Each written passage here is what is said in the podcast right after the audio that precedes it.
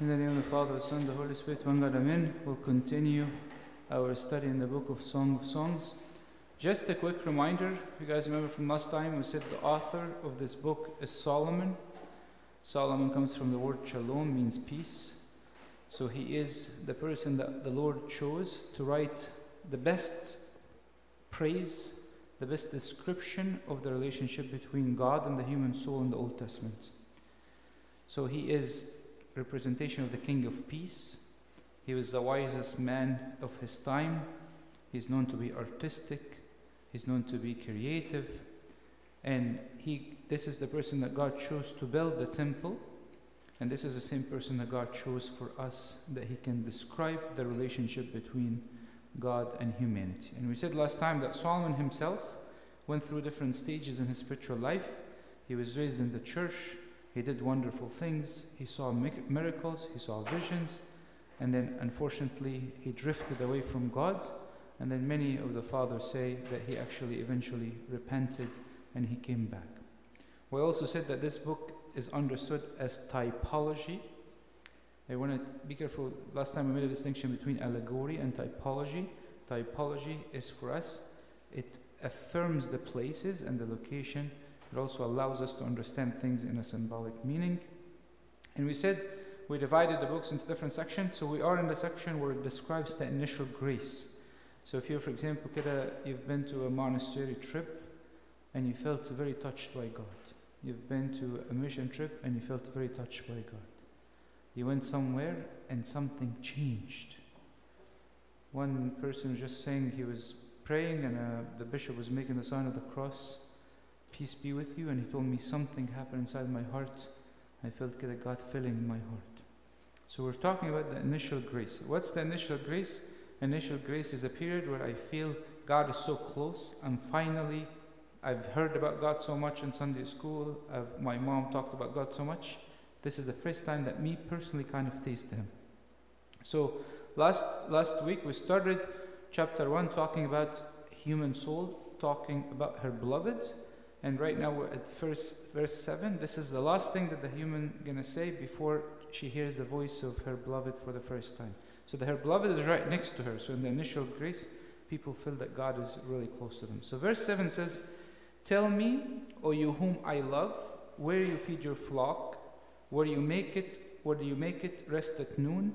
For why should I be the one who veils herself by the flock of your companions?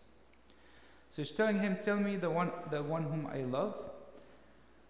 And it's important because when you define God this way, the one whom I love, it means the one I've dedicated all my love to. And it's important for us to keep that in mind. Do I dedicate all my love to God or not? That's why in Luke 14 26 it says, If anyone comes to me and does not hate his father and mother, wife, children, brother, sister, yes, and his own life also, he cannot be my disciple. So now I'm walking with God, whom I love. He is everything. And I only love through him. And where does she want to meet him? She want to meet him outside the city. What happened outside the city? The cross of our Lord Jesus Christ. He was crucified outside Jerusalem. And where what time does she want to meet him? At noon. Our Lord Jesus Christ was crucified at noon in the sixth hour. Why noon? Nobody wants to walk in the heat of the day. What does that mean? If you guys remember the gospel we read during the sixth hour, the sixth hour is the crucifixion of our Lord Jesus Christ. We don't read a gospel about the cross, but what do we read? We read the Beatitudes. Blessed are the poor in spirit, blessed are those who hunger and thirst. Why? Because if the Lord carried the cross, then what is my cross? How do I meet the Lord? It is by poverty in spirit. It is by hunger for righteousness. It is by doing the work of the Beatitude. So, the soul is also very focused on the idea of meeting God in a hidden place because the best way to have virtue is for it to be hidden. The best way to carry the cross, it is for it to be hidden. because that's how the person truly glorifies God. And it shows that God is lifting the cross with them and carrying the cross with them. Here, the soul, she's telling him, Show me, because I don't really know. She's asking for direction. But look at here, the soul refers to her beloved. Earlier, she referred to him as a king. Now, she refers to him as a shepherd. Okay? And being God, being a shepherd, it shows her understanding of the relationship between her and God. God, everything depends on you. Every direction, every thought, every prayer, every conversation, everything depends on you. You are my shepherd. Sheep are known to be the most stupid animals in the world. You know, like when the sheep is panicking, you know what he does? If the sheep is panicking, you know what he does? Where he stands where he is and starts screaming, going one step this way, then takes the step back and goes another way, takes the step back. So he screams, he wastes all his energy over half an hour, but he moves nowhere. Very foolish animal, very helpless, doesn't know what to do. You are my shepherd. That's what happens in initial grace. I realize that God is my shepherd. You know, I, I was thinking about this in the Feast of the Cross. The greatest thing anybody can show somebody is to take all the shame and all the embarrassments and die for them while they hate them. That's why the Bible says, while we were sinners, God still died for us. You know, if you if you're a rich person, and you know, let's say you have like you know, uh, maybe Elon Musk or something have 170 billion dollars, you can give your child maybe three billion, you know, five billion. It's pretty good, but you haven't really given yourself. You haven't really sacrificed yourself. If God gave us Himself on earth, how much would He give us on heaven? if the cross is the greatest act of love, what will we receive in heaven? And then she's asking him, Where do you feed your flocks? Where are, where are your children? Where are those whom I need to be close to? Any person who experiences the initial grace, you'll find them getting closer to church. You'll find them immediately coming to church more, practicing confession more, praying the Agpeya more, reading more. Why? Because there is a desire, there is love. Look here. F- so so far the initial grace, she she she only God is next to her, but she haven't heard His voice yet. Now, the first time God will speak, the human He speaks to the human soul. What does He say? If you do not know, O fairest among women, follow in the footstep of the flock and feed your little goats beside the shepherd's tents. I'm gonna, I'm gonna tell you something off topic and come back. I was, as I was reading this, you know, there's a nice book called Five Languages of Love, right? It talks about how there are five languages, like, you know, uh, touch, quality time, word of affirmation, all this stuff. When you read, when you read the Song of Songs, you feel the language of God is presence. He only speaks few words, but He's always there. And if I want to replicate the love of God, I have to also be present. God only started answering her when she asked a question. And that's really important because a lot of us sometimes want to experience God in a specific way. But He's present.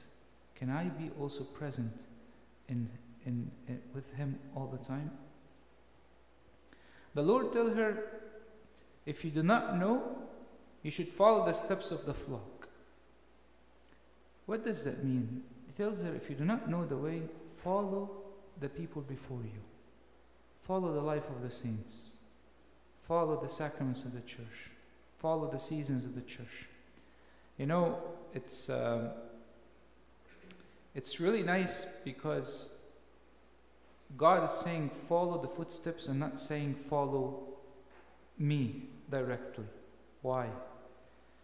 One of the fathers said something beautiful. He said, A sheep cannot lift up her, his head high, he can only look under his feet. If the sheep lifts up his head too high, he gets tired. So, the easiest thing for me to see is the footprints of those before me. The easiest thing for me to see is how Pope Kyrillos lived, how the church lives. The easiest thing for me to experience the cross is to come during Holy Week and pray day and night and fast and do metanias. Follow the footsteps before me. That's why St. Paul says, imitate me just as I imitate Christ. Remember, the Gospels and the Bible were written about 20 years after our Lord ascended to heaven, up to 100. So that's about, about almost 60 years after our Lord Jesus Christ went to heaven, the gospel was being written. So people lived that period simply by following the footsteps of those who are before, before him. That's why, I, yani, for me, for example, when I speak with my father of confession, every time I ask him a question, the first thing he tells me, we have received this. We have learned this. This is something that he always gives us. The other thing that he also here he says, he says, follow the footsteps of the flock. I want to tell you guys something. Any path you walk in has footsteps. You have a parent who has a child, and listen, this child comes back at home at 10, and the dad is so scared, so worried. And you have another father who have a child who comes in at 2 a.m. and the father doesn't care. Why? Because the child that comes at 10, the father knows he's a troublemaker. Gets himself in drugs, gives himself in issues, doesn't do well in school. He knows when he's out, there's no good. But the kid, for example, if a father has a child who serves and does and goes and comes, even if he comes late, he knows his son is doing something right. You have to be careful because there is footsteps of the spiritual life. There is footsteps of the spiritual life. And I cannot be walking in two opposite direction at once. It does not work. Now, the soul, the, the Lord is telling her what? O fairest among women.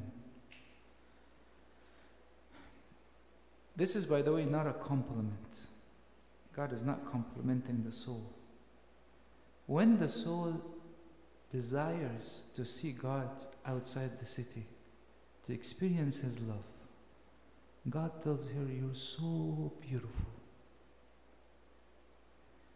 Because each one of us, as I was telling you last time, is loved in a very different way. Her desire to know Him and her, her willingness to fight to see Him made her so beautiful. God looks at her and be like, Wow, you came all the way outside the city.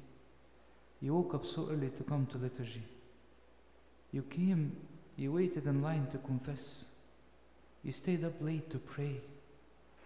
Wow, you are fairest among the women. You are the most beautiful.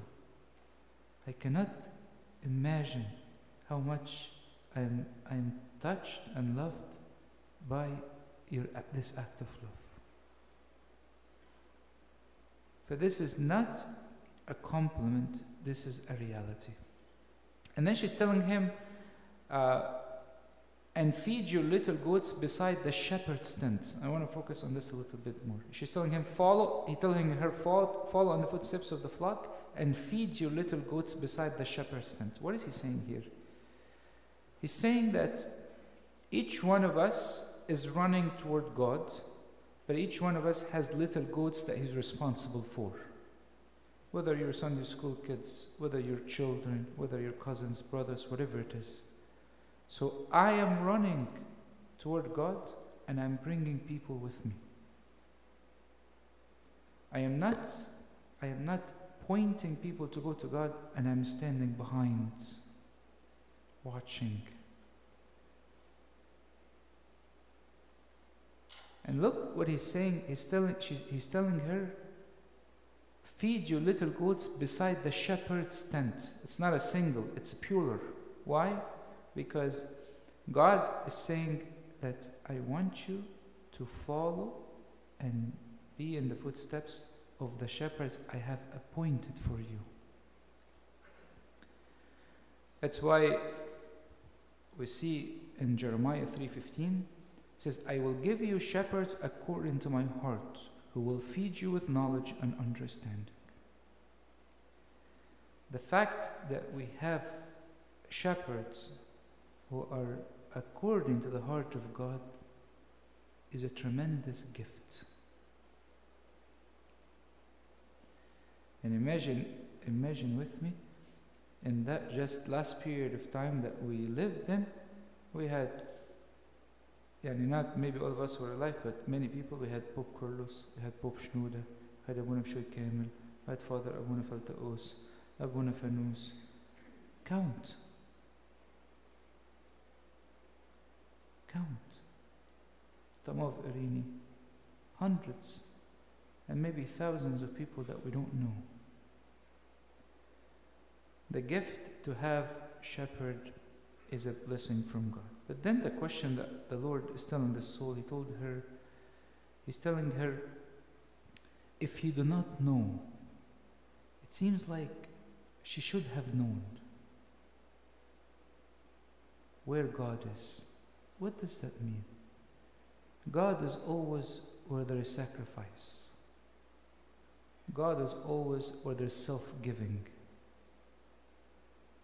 That's why when Philip told, told the Lord, told him, Lord, show us the Father, it's sufficient for us. Jesus said to him, I have been with you so long, yet you have not known me. You're still doubting. You still you do not know. A while ago, somebody came to me, Al told me something interesting. He said, I, I hear I hear a voice inside my, my heart that tells me all day long, I love you. To me, it's a voice that I never, it's not me, and it's very warm, and it's fairly fatherly like. Then he told me, Do you think it's God? I looked at him and I told him, You should know. Shame on you if you don't know. Why doubt? I was reading this morning to one of the saints, she said something beautiful. She said, The one thing that prevents us from becoming children of God is doubt. She said that God wants each one of us to become a saint. And the devil makes us give up on ourselves and say we will never be saints. But she said, as long as we live and we breathe, God is not done with us. We only have to open our hearts to God a little bit. For God is telling her, do not doubt. You have tasted this. And by the way, the initial grace is very important because the Bible says, remember your first love. So, how should I remember the first love? He said, Do the work of the first love. So remember when you were close to God and you were on cloud nine? Yes, I remember. What did you do? Oh, I used to spend time reading a lot. I used to go to church a lot. I used to want to serve anybody all the time. If you don't feel it, go back to the first act of love. Then the Lord says, I have compared you, my love, See how beautiful it is? I have compared you, my love, to my emir among Pharaoh's chariots. So, God is starting to talk to the human soul and describe her beauty and tell her, I love you in so many different ways because that specific human soul have responded to the grace of God. some people get the initial grace of God and, and do nothing. Or sometimes they get the initial grace of God and start talking to other people. I remember a while ago, I was in the monastery as a group of youth, and one some person came and told me, Abuna, I feel like I don't know. I just want to cry out of joy for how much God loves me. And every time I go speak with a monk or anybody else, I don't feel satisfied. I said, Yes, because you shouldn't be talking to anybody, you should be talking to God at this point. So, those who respond to His grace, what does God say? He says, I've compared you, my love, to my emirs among Pharaoh's chariots. Obviously, it is very common in the Eastern culture to describe people with animals' feature. Like, for example, in the church, we describe Abuna Feltaus, we describe, describe him as the eagle of the desert. Okay? Uh, one of the bishops in, in Upper Egypt, they, they describe him as the lion of Upper Egypt. So it's a very common expression, and it's also a very common expression to describe the beauty of, of in, the, in the Eastern culture of young ladies with actually how beautiful some animals are. So he's telling, and also similarly, can describe the strength or the behavior or the attitude of a guy with also some animal character. So Emir is a female horse, and it was never used to draw the chariot of pharaohs. It just usually it's a beautiful female horse that the, the, the, the, the pharaoh, the emperor, usually keeps. And Pharaoh's the Egyptian horses were known to be the best among all horses, but the royal horses would be even the best of the best. Okay? So God is telling her, I have seen you, I have compared you, my love, to my Emir among Pharaoh's chariots. Imagine kida, a female horse, one of the most beautiful female horses, walking out among all these horses. It's like you have a really beautiful person walking out among all their friends. But he's taking a step forward, free. But he's telling her, it's almost when I see you, you take my breath away. I can't wait to hear your voice. You know, like there are there are verses in the scripture that tells us that there are some people that God waits for their prayer. He's longing to hear their voice. So he's telling when I see you, there are so many people around you. But when you come forward, wow. This is not a compliment. This is God describing how He sees us with human understanding. God sees me and sees you when we come to church as one beautiful child among many. And He can't wait to hear your voice. He says, Your cheeks are lovely with ornaments, your neck with chains of gold. So in the old days, maybe if you have seen old movies, but Pharaoh chariots, the horses, they actually decorate them. They're not just the, the, the, emperor's horses, they would not be just any horses. They put like gold chains around them, they make them look nice, they look fancy. They belong to the emperor at the end of the day, Pharaoh, so it's a big, it's a big thing. So he's telling her your cheeks lovely with ornaments, and your neck with the chains of gold. The ornaments, some of the fathers say they are the kisses of God that God has given the human being earlier when she told him, Kiss me with the kisses of your love, with the kisses of your mouth. And the ornaments are the virtues of the human soul. God looks at the human cheeks and sees the impact of the kisses and the prayers on them. God looks at your face and sees tears of repentance and tears of joy. He sees the grace of God because you see Him so much, is imprinted on your, on your cheeks.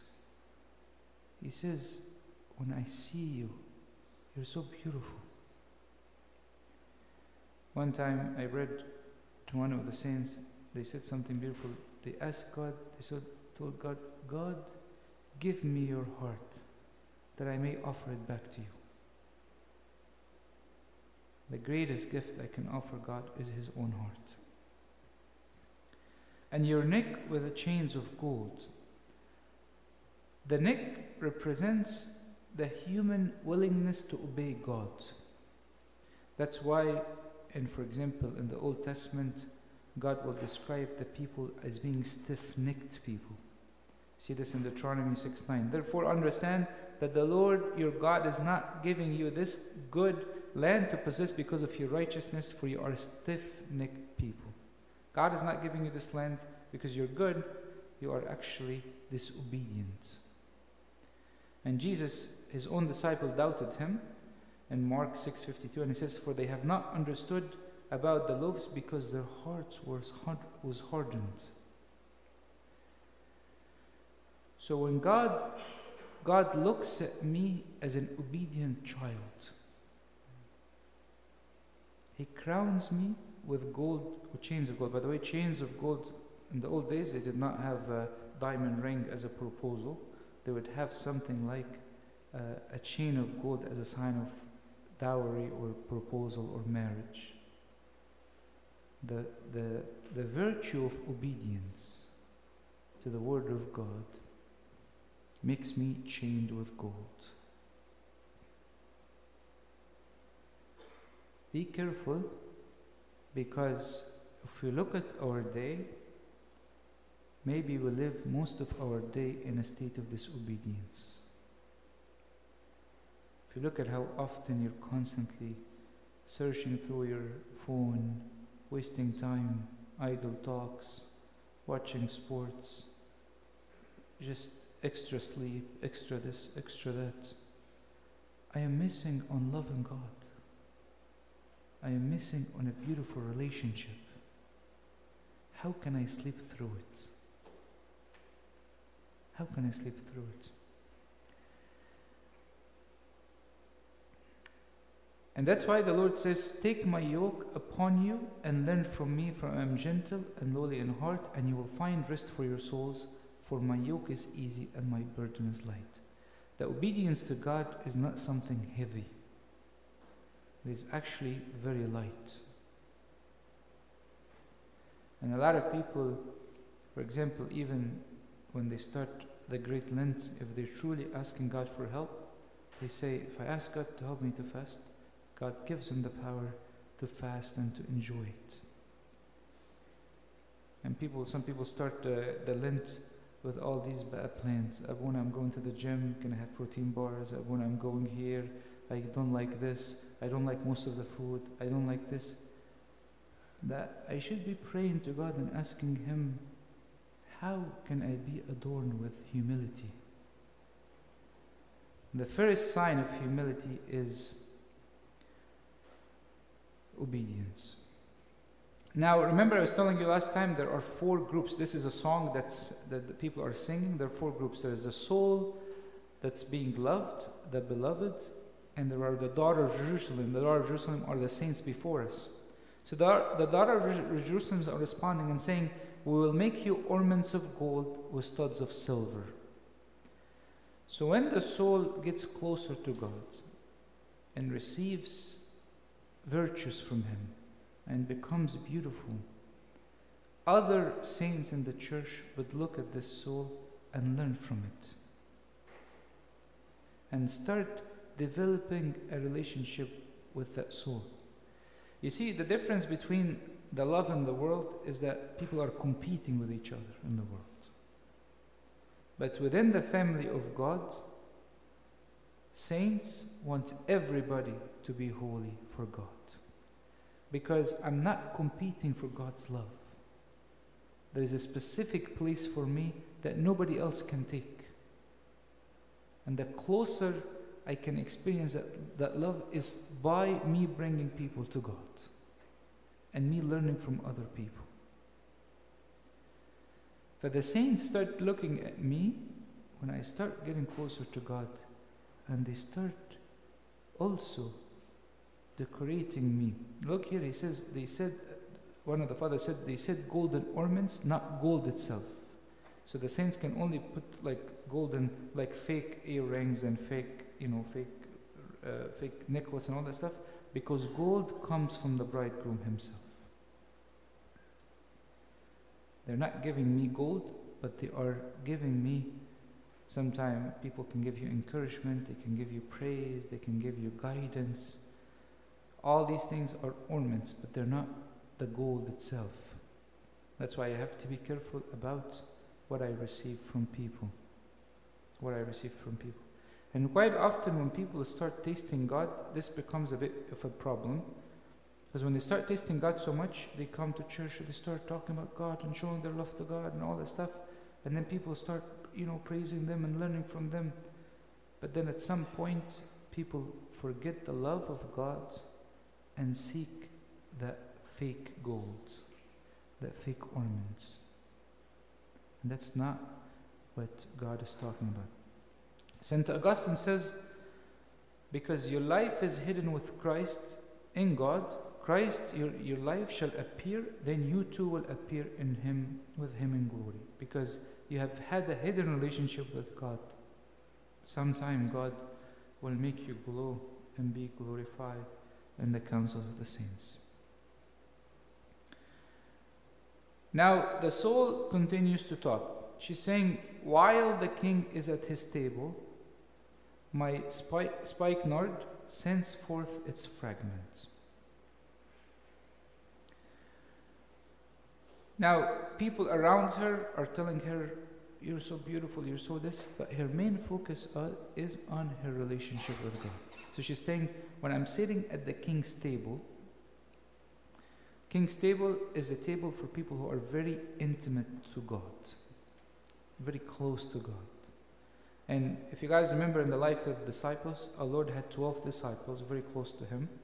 He had three that were super, super close, and he had one that was super, super, super close.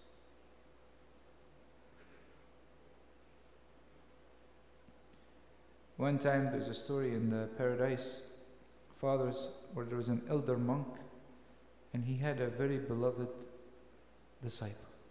So some of the other elders came and told him, The monks are complaining because they feel like you favor that one specific monk. He told them, I don't. But he's the only one that responds. Them come with me. He knocked on the first door of the first son, told him, I'm outside. Can I let me in? I looked up, wait for me. And he let him wait outside for a little bit. They kept going from one cell to another. Once he knocked on this child's cell, once he heard his father's footsteps, he came outside. Who runs to God is the one who becomes intimate to him. And she's saying, she's saying, I sat at his table and my spikenard sends forth its, frag- its fragrance. Obviously, that reminds us of the woman who washed the feet of our Lord Jesus Christ. How did she wash it? Remember, I was telling you, it, yeah, my own impression is the language of God is silence. This woman who washed the feet of our Lord Jesus Christ, she said nothing. And sometimes I wonder how many of my own prayers were silence. Did I ever silence myself in the presence of God?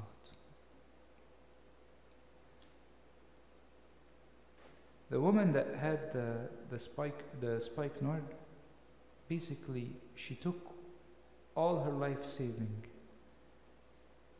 and she put it on the feet of our Lord Jesus Christ. And by the way, just to let you guys know, in the old in the old time of the Jews, to uncover your hair or loosen your hair was a sign that you're a prostitute. This woman broke the, the spikenard on his feet and she loosened her hair to wash his feet. She is becoming the most vulnerable person in the presence of God. We sometimes become vulnerable with people and we like to talk about our problems to others. And now you have to pay somebody to hear you talk. But the one person that cares the most, that I can be the most vulnerable with, is God. He cares the most. He loves the most. And then look at this. This, this by the way, there's something I just want to highlight here. He says, My spike, sp- uh, spikenard sends forth in another, in a better translation, the Septuagint, it says, His fragrance. I'm not sending my own fragrance, I'm sending His fragrance. When I'm getting closer to God, I am smelling like Him. The smell of love, the smell of sacrifice, the smell of humility. You know, like when you meet somebody, within a few minutes, it's easy kind of to feel is this person easy to talk to or not? Is it comfortable to speak to him or not? She's saying that the closer I get to him, his smell is everywhere. People see him in me all the time. So I am not generating a smell. I am breaking myself and his smell comes out. She's saying this is all that stuff is the is the is the soul describing the love of God. And obviously these are, these are, are, are people who are using everything they know in the Old Testament to describe the love to God. What if I'm talking to God today, having all the things we have, having all the having all the nice cars and nice homes and nice vacations and nice things we see, how would I describe my love to God? She's telling him, A bundle of myrrh is my beloved to me that lies all night between my breasts. So she's almost explaining why she smells good. Okay, so myrrh is a sticky gum that was used from, uh, from southern Arabia, and it was used to make holy oil that is used for the tabernacle. And actually, we'll find this in Exodus 30. And also, myrrh was associated with death and preserving process of the bodies. That's why in Mark 15:23 they, then they gave him wine mingled with myrrh to drink, but he did not take it. Okay? So she's talking here about that her beloved, her God to her, is the oil that makes her live a holy life dedicated to God. Her source of holiness comes from God. And she's talking about how her relationship with God makes her belittle the world. And then she says, that lies all night. One of the saints described our whole life as a one big night, and then the resurrection is our morning.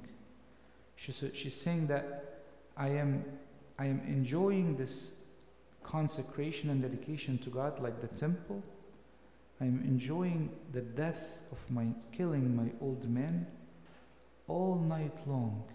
This process of subjecting my body and denying the worldly desire all night long until what? Until the dawn comes, until the resurrection comes. The most important thing to her is to keep her beloved to her all night together, all her life. She says, she says, a bundle of myrrh is, my beloved to me that lies all night between my breasts.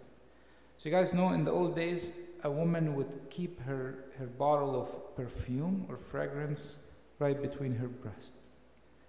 Because that's the most valuable thing to her, and she does not want anybody to steal it. Now, what is between the breast is the heart. And the fathers of the church are saying that she is keeping her beloved in her heart undivided.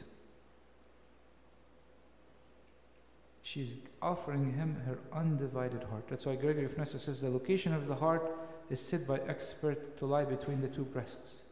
Here, where the bride says that she has the packet in which her treasure is. God is constantly in her heart. You know, like um, when you think about what you desire and what you want in this life and what you're running after, it will reveal to you if God is truly in your heart or not.